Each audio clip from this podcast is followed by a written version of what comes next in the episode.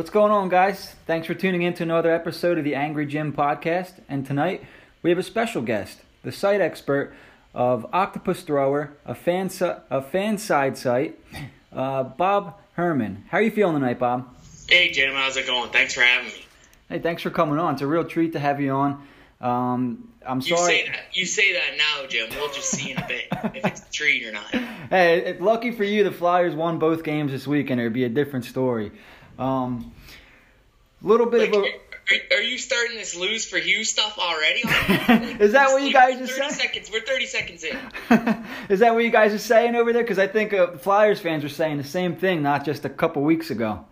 Oh, you're not losing for Hughes now, though. But, yeah, no, that's the train they're pounding here. Like, let's go lose for Hughes, blah, blah, blah. And, yeah, that's fine and dandy, but, like, there's no guarantee that you can even be finished last and you're going to land Jack Hughes, right? Like, they've the odds are not that way. Like, they've tried to avoid that league-wide, right? Right. And that's kind of what I was preaching to our fan base over on Twitter. You know, even when the Flyers won maybe 4 or 5 in a row, you still had guys saying, "Oh, lose for Hughes. What are they doing? They're messing everything up. They're going to go on this run and they're just going to miss the playoffs by a couple points, and they're going to screw themselves out of the top pick." But what people don't realize is, even if you finish dead last, you only have, I think it's a 18% chance to secure the first overall pick. Yeah. Not just a couple years ago, the Flyers lucked out and got the second overall pick, and I don't think they were that close to the bottom. Maybe 10, 11 spots away, but they were gifted basically Nolan Patrick. And that kid looks good. Like, over the weekend watching him, he looks like he's shaping into something. Yeah, and thank God, because I mean, Flyer fans were kind of losing some pace. I mean, this is how just we are. I mean, I don't know how you guys are in Detroit, but it's a 20-year-old kid, and guys are starting to lose patience with him. You know what I mean? Critical. Everybody's so critical, right? Right. Yeah. Like, our first overall pick last year was 6th overall. He's 18 years old, Filip Zadina. Uh-huh. And our fan base wanted this kid thrown right into the fire. That's an 18-year-old kid. He wasn't ready. He wasn't ready for it, and he hasn't played yet. He's going to come up after the trade deadline, play a few games, get a taste, and then probably make this team next year. But he's a name to watch. Like, he's a highly touted. He's a scorer. He's a sniper. But his entire game wasn't rounded. Like, he was a one-dimensional player, you know. And our fan base wanted to just fire him in there like the Edmonton Oilers. And you laugh, but like, that's scary. Like, you fire a kid in there and expect him to produce. And he was not ready, so it was a good thing to let him go down and season a little bit, marinate a little bit, and hope for the best moving forward. And you know what? And I agree with that, because I mean, you know all about. I mean, Detroit, hockey city, right? Hockey town. 18-year-old kid. I mean, I think back to what I was doing when I was 18, and you know, if to take that kind of you come into a league like that, and you don't perform. And you know you start to hear all these negative things about you, whatever it is, that could really take a toll on your confidence, make you question if do you know what you're doing out there. So I'm always a big believer in letting a guy spend some time in the minors. Like Phil Myers came up against you guys tonight. He was in the minors all year. People have been calling for him to come up all season long to replace Andy McDonald. He was called up about a week ago. He watched a couple games from the press box, and tonight he finally got in. I think he played just under 10 minutes. Yeah. But to the opposite, Nolan Patrick, the second overall pick, made the team right away. He was inserted into the lineup right away. He started out slow his rookie year. He really picked it up towards the end, and he started out this year slow again, and people were – I mean, you're always going to have the people out there, "Oh, we should get rid of him, blah, blah, blah." Yeah, right. Yeah. Can you imagine that second overall pick, his second season? Let's trade him. That's how ridiculous people can be. But I mean, even myself, I'm like, you know what? He's in a losing locker room. He's around a losing environment. He's not producing. What good can really come for him here? Our minor league affiliate is the Lehigh Valley Phantoms. And they're doing okay. They're winning some games. I think they're second or third in their division. I was an advocate for, send them to the minors for a couple games. Let them play with the Phantoms. Let them be with a kind of a winning culture. This is still when they had Scott Gordon down there, I believe. Let him coach him up a little bit. Let him take all the positives from that experience and bring them back up. Yeah, gain some confidence, come back up, right? Right. Try and implement that confidence at the NHL level. Not create it here, because this is a league when you're a kid and things aren't going right, you start gripping your stick a little bit tighter. Absolutely. You stop moving your feet, you start thinking too much. Absolutely. And, it can break you down, and it's not good for young kids like 18. Like you said, what we were doing when we were 18, are you kidding me? Yeah, yeah. If somebody told you, you had hundreds of people telling you how much you suck every night as an 18-year-old, could you imagine? Yeah, oh, no, I couldn't. Yeah. It was bad enough having 10 or 12. Like, I couldn't imagine thousands. You took the words right out of my mouth, man. That's funny. So, we can move along a little bit here. So let's talk about the Red Wings for a little bit. So they're currently sitting 7th in the Atlantic. At the time when I typed this out, they were 23, 28, and 8. As it stands now, I believe they're 23, 29, and 8. 54 points, a negative 29 goal differential. What do you see with this team? What kind of positives can you kind of point out? I know it's tough when they're having a year like this, and what's the biggest reason for their struggles? Well, the positives start with Dylan Larkin, and this kid kind of struggled. Like, he was a guy that we were just talking about. He got thrown in as a rookie, 18 years old, and he really responded well.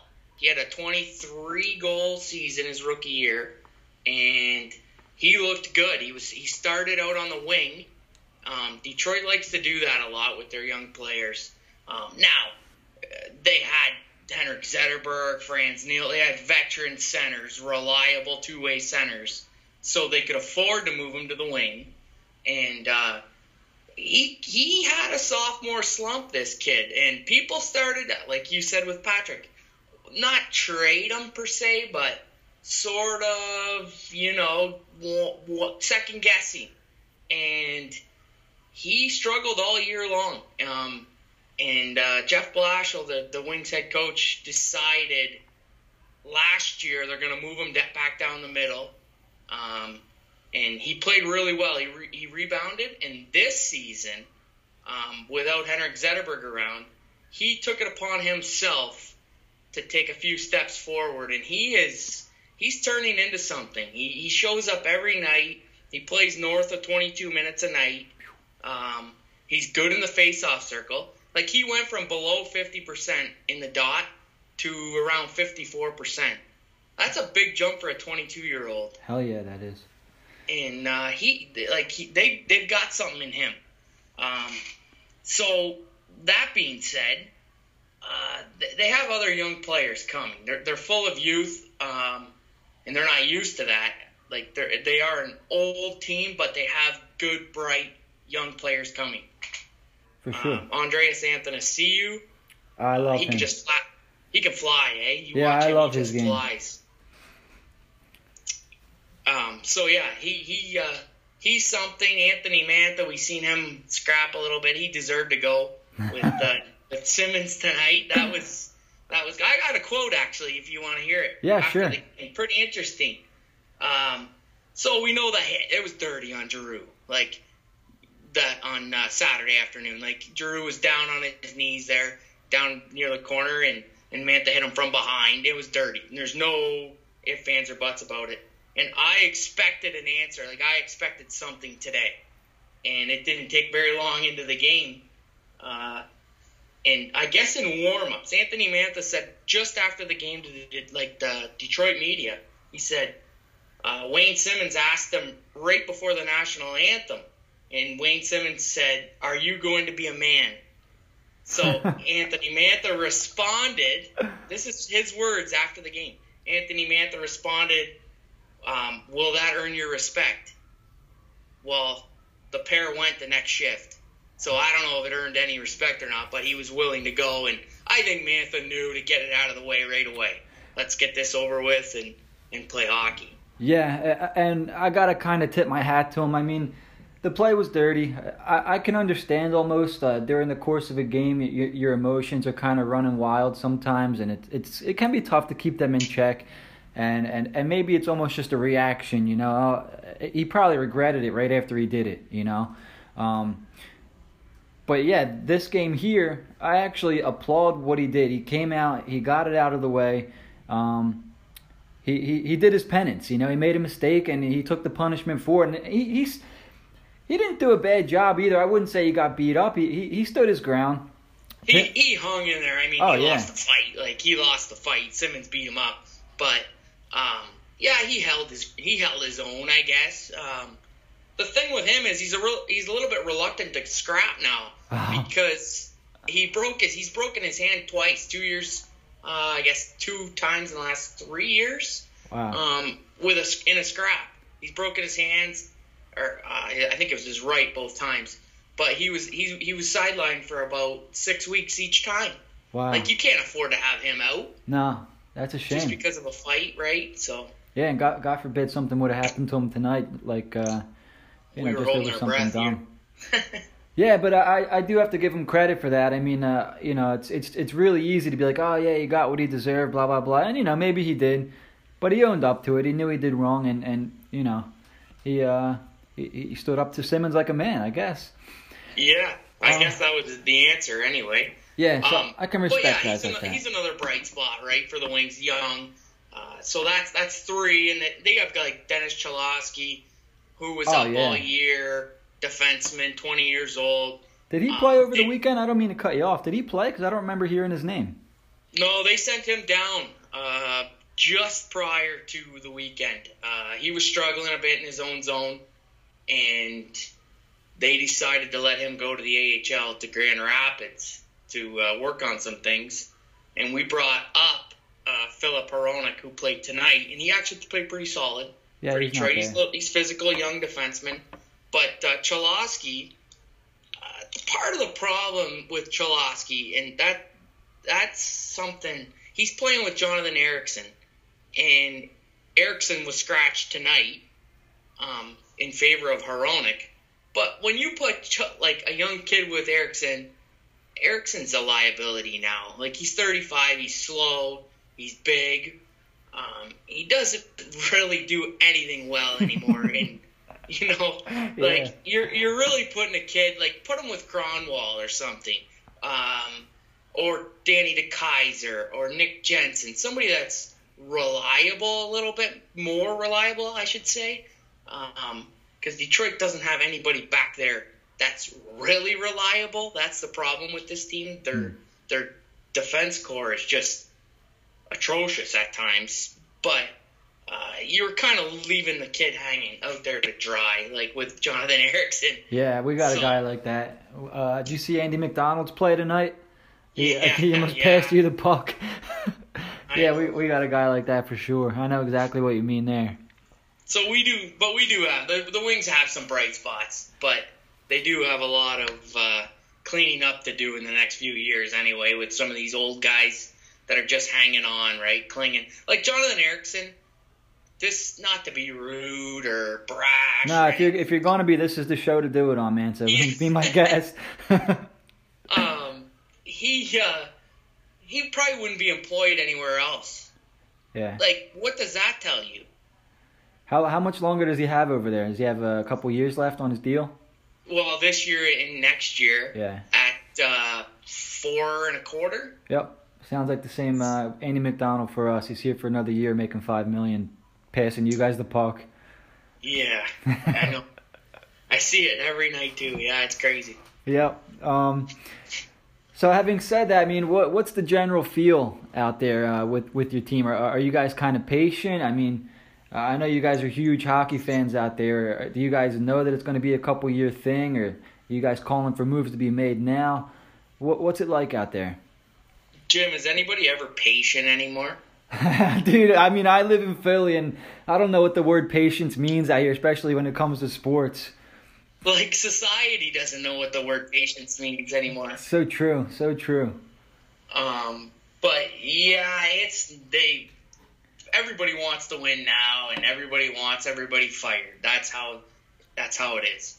But it's gonna be a 3, 4, 5 year rebuild. That's the truth. Like, you can't just Rome wasn't built in a day. That's the old cliche. And this team hung on. They tried to rebuild on the fly. It didn't work. Ken Holland was very reluctant, and that's an understatement. He didn't want to buy in. He's very loyal to a fault. He wants to re-sign his own instead of letting him walk. And I got an example that will ring a bell to your fans and yourself, I'm sure, is Dan Cleary. Do you remember Dan Cleary? Yeah, I remember Dan Cleary. He was a long-time Red Wing, and he had some success as a bottom six forward with the Wings. And he was like an intricate part of their team. Like, in the playoffs, he'd go out there, he'd bang the body. He was not like a Bob Probert or anything like that, but he'd go out there, he'd muck it up, grind it up, and he could score. So, in I believe it was 2013, he was a free agent, he had a contract offer with your Flyers. And I think it was a 3-year deal, somewhere around $3 million a season. And Dan Cleary at the time was over the hill. Sounds about right. And Ken Holland made a side deal with this guy because he didn't want to go. Like, Dan Cleary didn't really want, not to Philadelphia or anything. Dan Cleary just didn't want to leave Metro Detroit. Right. His family was here. He was at the end of his career. You know, he didn't want to uproot his family and move. He really didn't. But the Wings didn't have the cap to sign him. But Ken Holland just loved this guy. Like, he was one of his guys. Like, apparently somebody on the Flyers did too, my God. Yeah. Like, and Ken Holland goes and makes a side deal, basically, and says, just hold off, I'll sign you, but I need to clear up some space first. I need to vacuum the floors and then bring you in and fit you under the cap. So that's like, if that's not loyal to a fault, I don't know what is. And Dan Cleary absolutely did not produce. So you can thank us for that, because that would have been one of the bad contracts for you. That sounds like, I think that was Paul Holmgren, that is, back in 2013. It sounds like a Paul Holmgren deal for sure. Yeah, just trying to get the tank's on empty. But that's Ken Holland, though. And that's kind of wearing on this fan base and me. And, it's hard to bash him because he's got 3 cups as a general manager. And, the whole thing is, Detroit bought their teams. And that's fair. But they didn't buy it in 2008. They won it in the cap era. So he does have that on his resume. So he has done some good things. But in the last 8 to 10 years, he's doing these Dan Cleary signings. He's signing guys like Thomas Tatar to long-term deals. I mean, we robbed the bank there moving him to... Oh, my God, yeah. I've used that trade as an example on a couple shows, actually. And we'll get to trade deadline stuff. But, yeah, you guys got a haul for Tatar. Yeah, first, second, and the third. Hell, yeah. That's huge. Hell yeah! But he's signing we mentioned Jonathan Ericsson. He signed. How does Jonathan Ericsson get a 6-year deal? What did he do to earn a 6-year deal? What's his cap hit? $4 million a year, you said? Yeah, 4.25. Oh my Same God. With Justin Abdelkader. You like his effort. You like the guy's effort. You kind of want to root for the guy. He's a local kid, so he's not a kid anymore, but he's. He's got to be, I think he's about 30, 31. Yeah, that sounds about right. He's got 5 years left at 4.25, and he's got 5 goals. He's got 5 more years as of now? Yeah. Oh, my God. I always thought he was a nice player, a hard-working guy. But I was pretty shocked when I saw he was getting $4 million for however many years, and now he's got 5 more left? Yeah, he signed an extension, like a 7-year extension.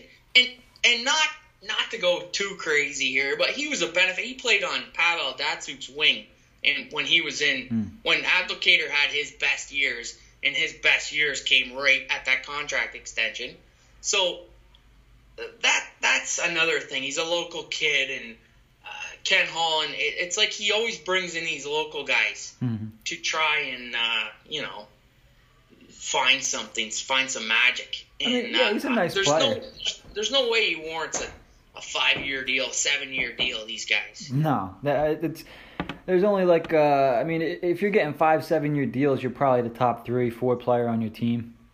I don't know if I ever saw Abdulkader, that kind of guy. He's a nice player, but playing with Pavel Datsyuk, I mean, he's going to make a lot of guys money. He was one of my favorite all-time hockey players. Yeah, Datsyuk. So crafty, so everything. He wasn't a great skater, but he glided along and he could just, dangle. And oh my God, could he ever? Stick handle in a phone booth, right? Yeah, he was great. So you just go to the net, like Jim. Me and you could score 5 goals playing with Pavel. Maybe you. I don't know about me, man. You just gotta go to the net and hopefully it hits you. Like it might hit you and go in. Yeah. Crawl if you can't skate. Just crawl to the net. Yeah, you can bank one off my head or something. Yeah. That's funny. You're giving me too much credit there. Yeah. 4. Okay, I'll give you 4 goals. Yeah, maybe 4. All right, so now we can get into trade deadline a little bit. So what kind of rumors are flying around out there in Detroit, and what would you like to see specifically if they can get something done? There's rumors floating. Ken Holland wants a first-round pick for Gus Nyquist, and Nyquist's having a good year. He's having statistically his best season. He's a nice player. Yeah, he's a good winger. He's a rental. His contract's up at the end of the year, so there'll be calls for him. After that, it starts to get a little bit sketchy. Jimmy Howard's having a really good season, but taking that into consideration, most teams that are buyers already have a goaltender, a number one goaltender. So Ken Holland wants a first-round pick for Howard, and again, he's a rental. He's having a really, really good season at 35, but he's 35. How is a contender going to give up a first-round pick for an insurance policy?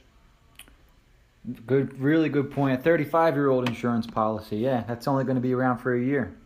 Exactly. I think that's a little far-fetched, even though statistically, and he was the Wings All-Star and everything. And honestly, when you look at his numbers, they'll kind of shock you. I don't know about you. After yesterday, probably put a dent in it, giving up 5. But up to that point, he's been really, really good. And to be honest, a surprise for me. I didn't think he had that left in him. So those are the two names that are really floating.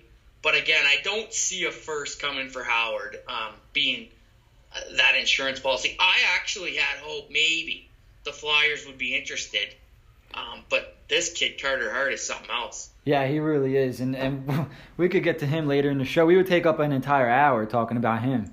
No kidding. I think he's completely changed this team. I've never seen a goalie like him in my life. I'm 31 years old, and I'm pretty sure it's well known the Flyers goalie struggles, and I've never seen a guy like him in my life. 20-year-old kid doing what he's doing it amazes me every time I watch him play. Sure, for sure. But there were Jimmy Howard rumors. There were some people that wanted him out here. Here's the thing: if the Flyers would have given up a first for him, and people would have been crying about that.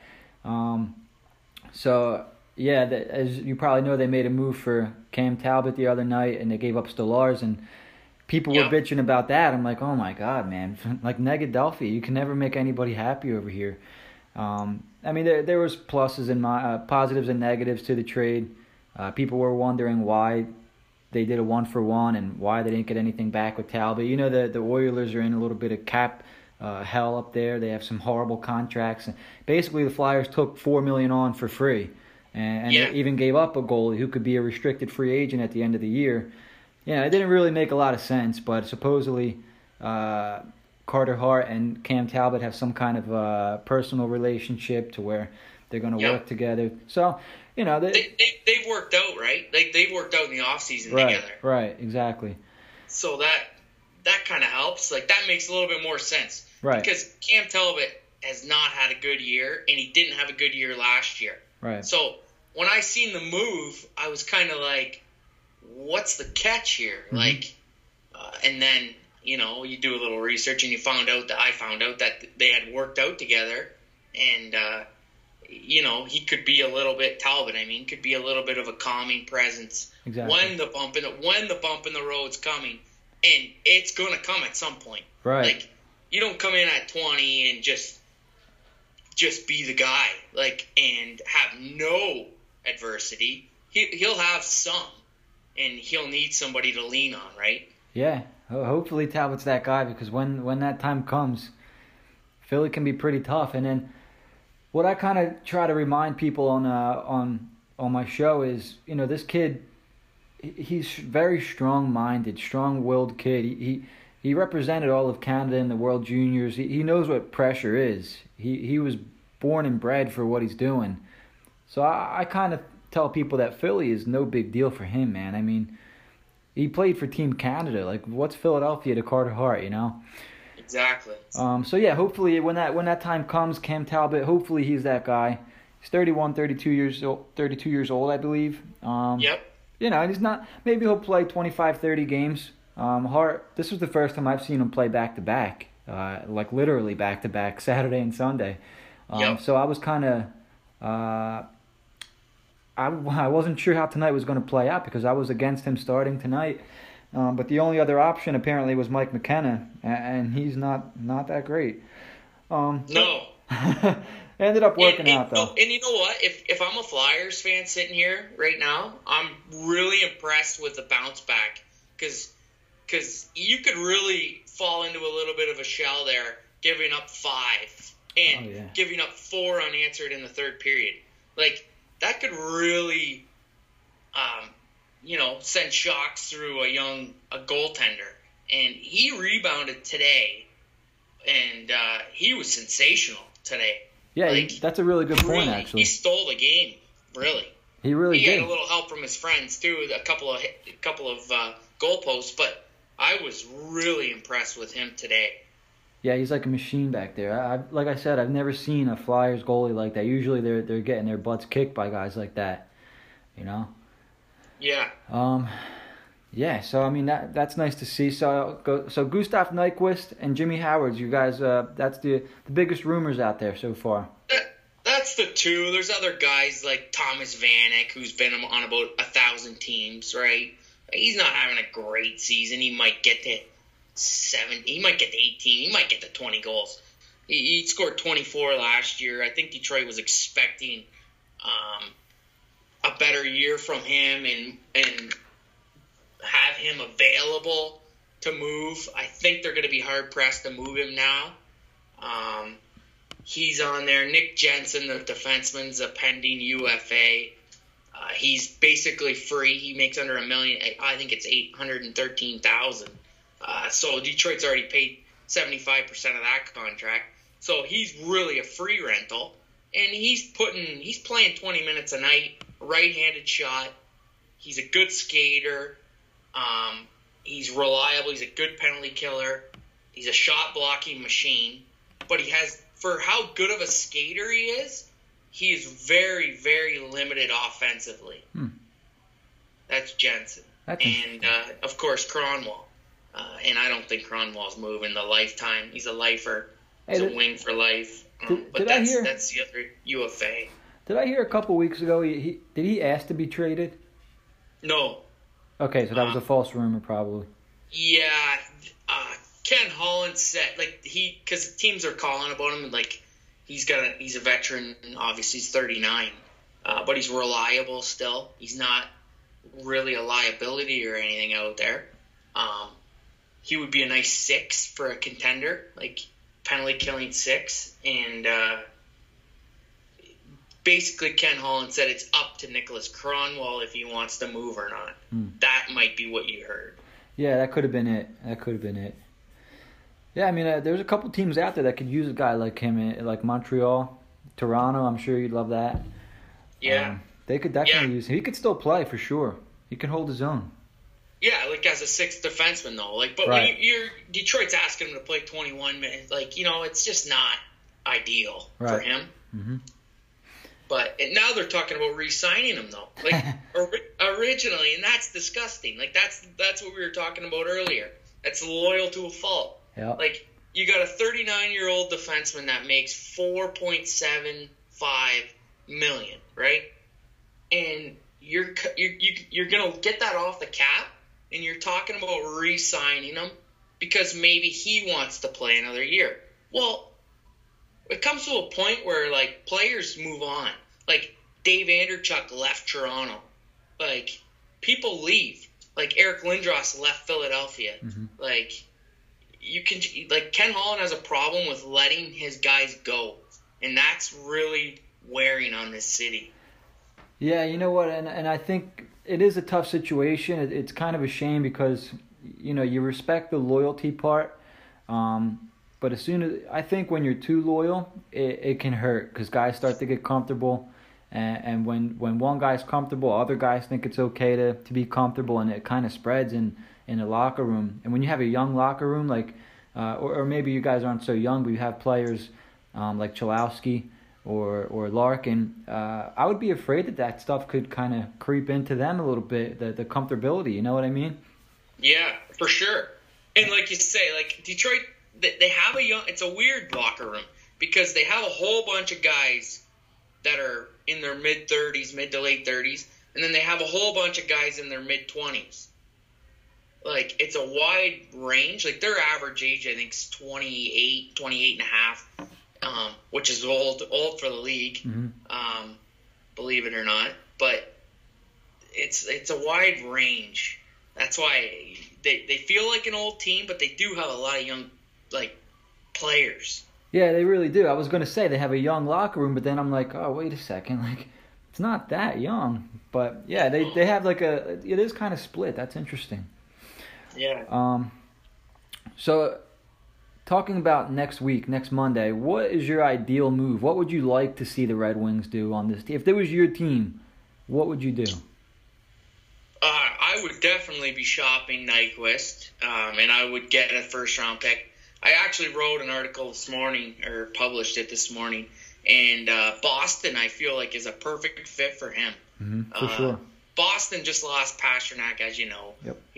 I don't know what the hell happened. He fell after what was it, like a benefit dinner? Yeah, it sounded like a fractured finger or something like that. I don't know if he had a few ginger ales or something, but he fell.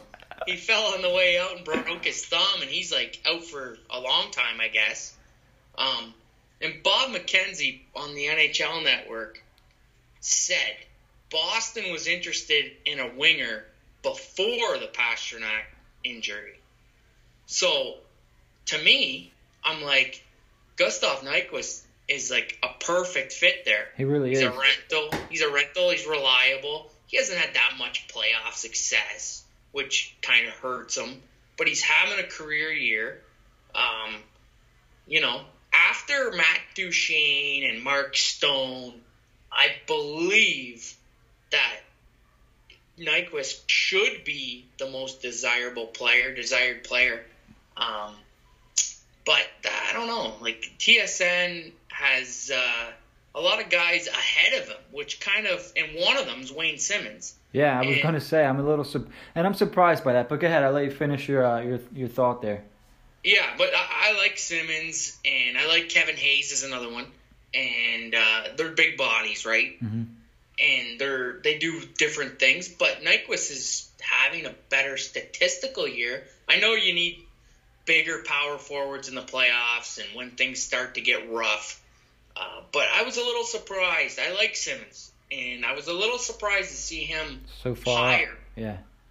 Yeah, he's not having a great year. Like 16 goals, 25, something like that, points. Yep, just about. Sounds right. I got it right here, actually. He's got 16 goals, 27 points. That's if he didn't score any tonight. I don't think he did. No. So, yeah, and Nyquist is about 49. Nyquist didn't play tonight. He had the flu, I guess. But yeah, he's got 49, and he's a nice player. I think he could really help somebody out in the. you know, if Boston's looking to replace a guy like Pasternak, at least for now, I think Nyquist could definitely play with Bergeron and Marchand. Yeah, they have sure. I think they have an okay second line. I can't remember off the top of my head. I think it's like Krejci, DeBrusk, and one other guy, maybe Dan Heinen, something like that. But he could definitely help them out. I know there's been talk about Wayne Simmonds going there, and you know I could see him in a Boston uniform, but you know I don't think that Boston's going to want to give up a first round pick for him. Whereas a guy like Nyquist, I think he's a lot younger than Simmonds. How old is Nyquist? Nyquist is 29-ish. He's not 30 yet. Okay. He's 28, 29, yeah. Yeah, Simmonds is 30, but the way he's played, he plays a little bit, you know, he's got some wear and tear on that body. For sure. So it could make a little bit more sense for them to go after Nyquist. And, you know, there's been other teams linked to Simmonds, like the Jets. Who else do we have here? The Avalanche were for a little bit. The Tampa Bay Lightning have been linked to him. You know, like some of those teams like that are going to need a guy like Wayne Simmonds when they go up against the Washington Capitals, let's say. Yep. So, yeah, I mean, it should be interesting to see what goes down. I think the Red Wings could absolutely get a first-round pick for Nyquist. He's a nice player. He's fun to watch. Yeah, for sure. I think they should, too. And, I mean, if I'm Ken Holland and say he can't get a first-round pick for him, you can't really afford when you're rebuilding to just burn him, like burn his contract. Like you have to deal him. Mm-hmm. Like that's my opinion. That's my approach.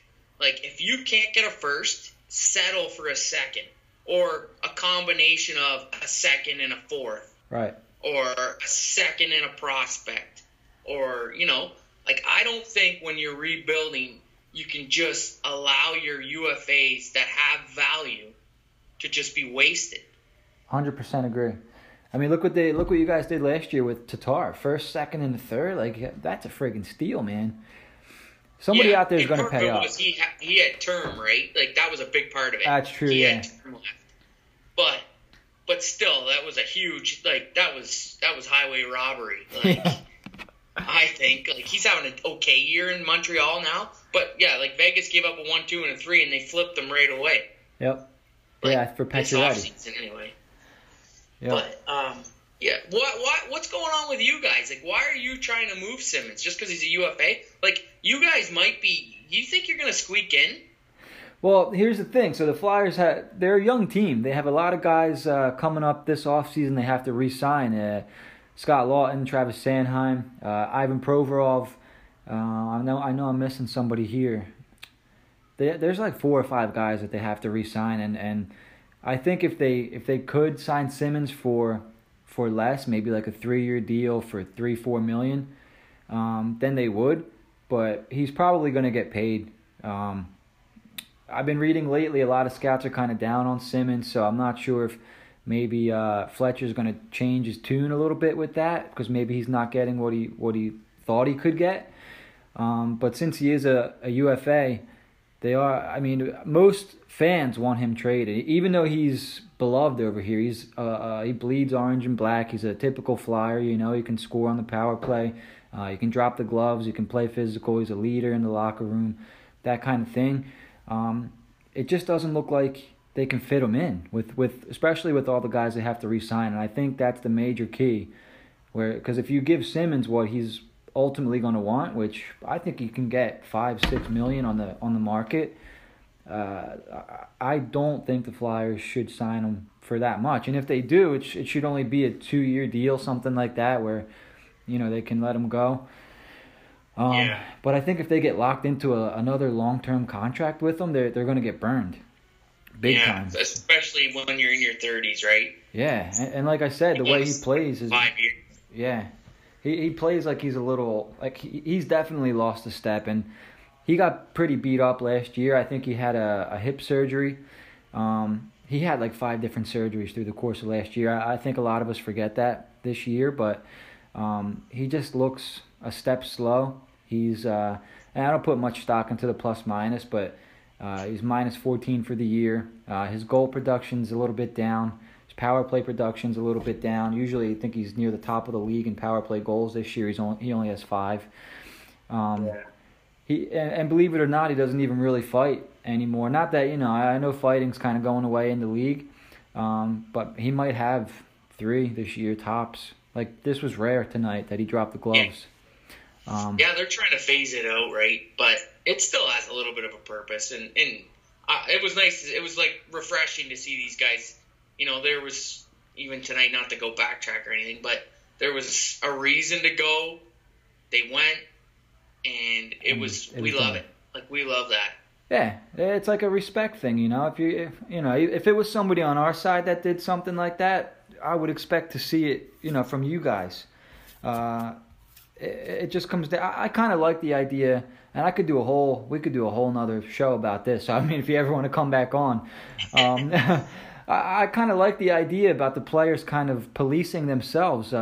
I don't know if you heard last week, there was a game against the Penguins where Malkin completely did a baseball swing at one of our players' heads, I think part of the reason why he feels so comfortable, and maybe comfortable is the wrong word, but he was so quick to react like that is because he knew that.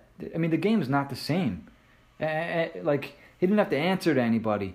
I'm sure come Saturday night, I would imagine that someone's going to step up, but I can't see Malkin dropping the gloves with a guy like Simmonds or anything like that, And then to give him a 1-game suspension for something like that when he's kind of, I don't know if you pay attention to the Penguins stuff like that as much as I do over here, but I mean he's every time I watch him play he's dirty. I don't mean the changes to Penguins and Malkin, but he's a dirty dude, man. Yeah. Well, that was just disgusting. Like, that was ridiculous. Oh, my God. That baseball swing. Like, I don't know what he's even thinking.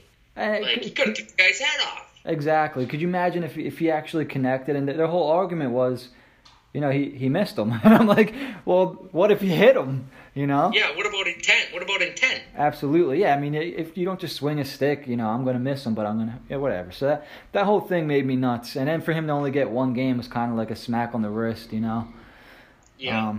So, yeah, I'll move on from that a little bit there. But, yeah, I think fighting definitely still has a place in the game. The referees can only do so much. The players need to respect each other out there, and that's why I'm glad to see it. So, yeah, if you want to talk Flyers a little bit, I have in front of me here the Flyers in their last 14 games are 12-1-1. They've gone from 16-23-6 to 28-24-7 over the course of those 14 games. And for me, and you can tell me what I'm not sure if you followed any of the Flyers, out there, but for me the biggest difference has been their coach. They went from Dave Hakstol, who over here we refer to as a mannequin. He always looks the same on the bench. He never really moved. He never showed emotion, any kind of emotion whatsoever. Which in a city like Philadelphia, that's a big no-no. Because we're pretty passionate out here. We like to see some fire, some edge to your game. And he just didn't bring that. So on a team with young kids also, I mean, they need to be coached up. And he kind of just wasn't talking to anybody. He would punish you if you did something wrong. He put you in the press box, stuff like that. So seeing a guy like Scott Gordon come up, for me, it's refreshing. He seems like a player's coach. You could see him actively coaching up guys on the bench all game long. He keeps things light, which I love. And then obviously Carter Hart. Almost instantly when he came up, the Flyers, I think, once Cam Talbot gets a start, they'll break the record for most goalies used in a season. I think it's 8. Yep, I've seen that. Yeah, yep.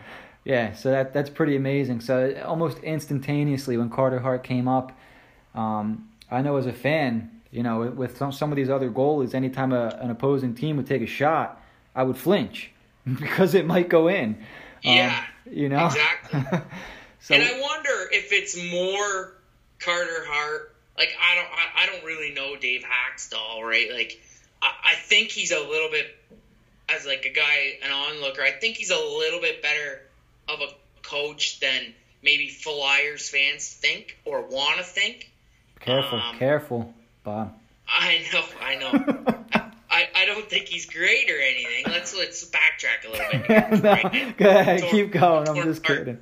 I don't think he's great or anything, but I don't think he was 100% the problem. I'm not going to start bashing Ron Hextall or anything, because then I know everybody will come and get me. No, go ahead, because I think it was kind of split 50-50. There's a couple articles that came out about here, kind of how he was running things behind the scenes. So go ahead and give your true thoughts. Like, I think he kind of ran the franchise a little bit how he played. And I don't know if that makes any sense, but he's sort of a knee-jerk reaction kind of a guy. I felt like he would always try and put a Band-Aid a problem, and then overreact. That was just my opinion. Like, I thought he kind of overreacted often with roster moves and player personnel and everything. But as soon as Carter Hart came on, like you said, something clicked. And I know the Flyers didn't want to rush him. The organization didn't want to put all this pressure on him right away. But he's responded. And I found it interesting. You said you haven't seen a guy like him, right? Right. But you know what I thought as I'm watching him the last few days? I kind of, when he came up, I kind of bought into that hype as just a hockey fan. I wanted to see this kid. Everybody's talking about him. Not just Philly. Like, everybody was talking about this kid. Highly decorated in junior, highly decorated all the way through, like you said. And his numbers are crazy, and they reflect Carey Price when he was 20. Yep. So when you take Carey Price, and not to put too much pressure on Carter Hart. Already there. It's already there. when you compare yourself, or somebody compares you to Carey Price, that is a really, really nice compliment. And his numbers are really similar. Like, Carey Price, now he's played half the games. Carey Price in his rookie year played like 40 games, but his save percentage was like .920, and his goals against were about 2.5, which is outstanding.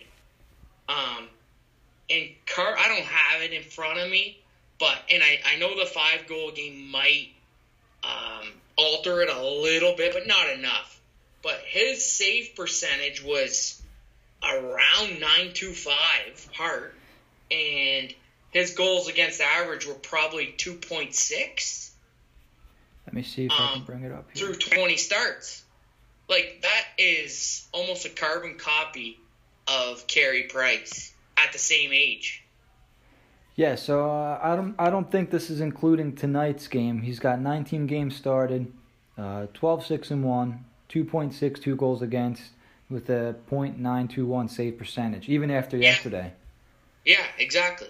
So that's crazy. Like, that is like a 20-year-old kid. The Flyers will go where Carter Hart takes him. That's my opinion. I love Claude Giroux and everything. I think Claude Giroux paces the offense, but this kid in net, I think he brings confidence to the rest of the team now too. I think they're responding to his play.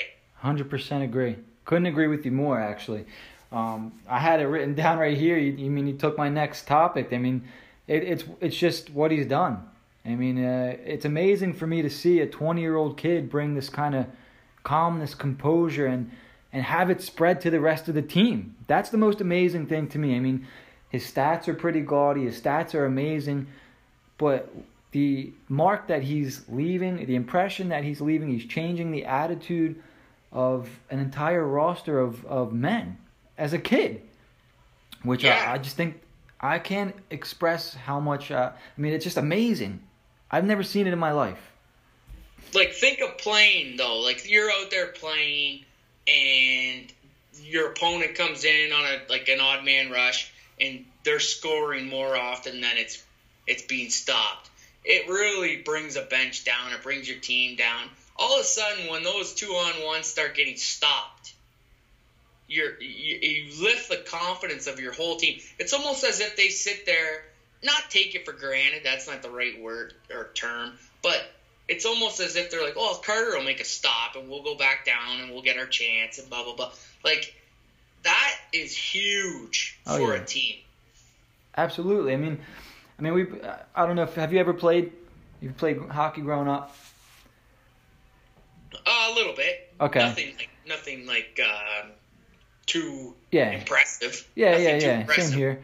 So, I mean, playing in a game, my brother's a goalie, and he's pretty damn good. I mean, he makes some pretty crazy saves. So if team's coming down, for your example, coming down to a 2-on-1 and he robs the other team, in your mind you're like, okay, now I got to get one back for him. He saved my ass. Now I got to go get one. And it kind of gives you a little bit of an extra jump, a little bit extra juice, as opposed to, damn, he just gave up another one. Are you kidding me? You know? Yeah, and the players will never say it, you know, but they'll think it. Like, they might mumble it to themselves, but they're not going to tell the goalie. Like, you know, like Michael Norvert's not going to come back to the bench, and you're not going to say, like, oh, come on, like, you should have had that. Like, you're just gonna leave it, right? Like, yeah. But now they play. You play to it. Like, they're playing through Carter Hart, and it's really impressive to watch. Like, I enjoy it, watching it. I'll tell you this right now. I mean, I mentioned that they've been 12-1-1 in their last 14. They're nowhere close to that without Carter Hart. Not even close. They might have only won 5 games out of that, if that. He's stolen a lot of games for them, and if not stolen, he's the reason why, you know, they've played well in front of him. For sure. Yeah. So they even tonight he had a little mishap early. The puck came off. He gave it away behind the net. I don't know. That's right. I remember that. If he caught it, and it led to a Detroit chance, and he was scrambling to get back into the net, and I don't know which wing forward it was, but he slid it.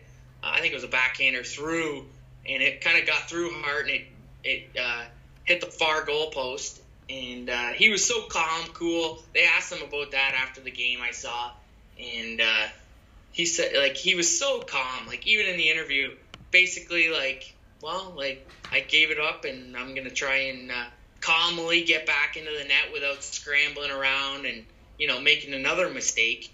I just got to get back here and try and keep it out, and it did. Like, that tells you a lot about his personality, right? Yeah, for sure. Yeah, he seems like a good kid.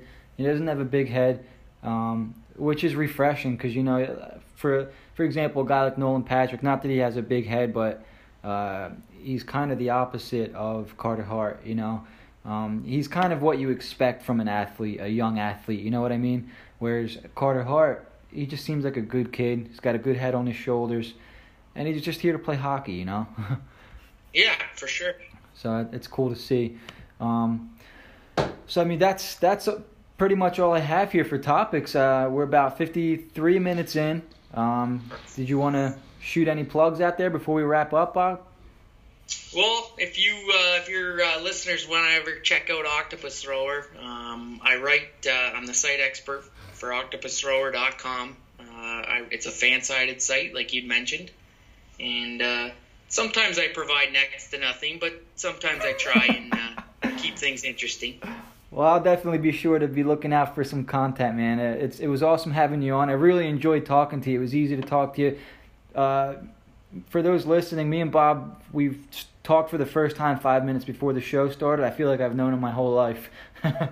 So, Bob, it was really, really a treat to have you on. I really appreciate you coming on, and hopefully the Wings out there can turn it around a bit for you guys, or lose for Hughes, whichever you prefer. Yeah. Thanks, Jim. I appreciate it. Yeah, so hopefully we'll talk soon, and you guys can find me on the Angry and Negative show coming up. I think we're going to be Wednesday this week, and then FHW Radio Thursday, we're going to have Jamie Basco on there. So be sure to tune in, and we'll talk soon. Let's go Flyers.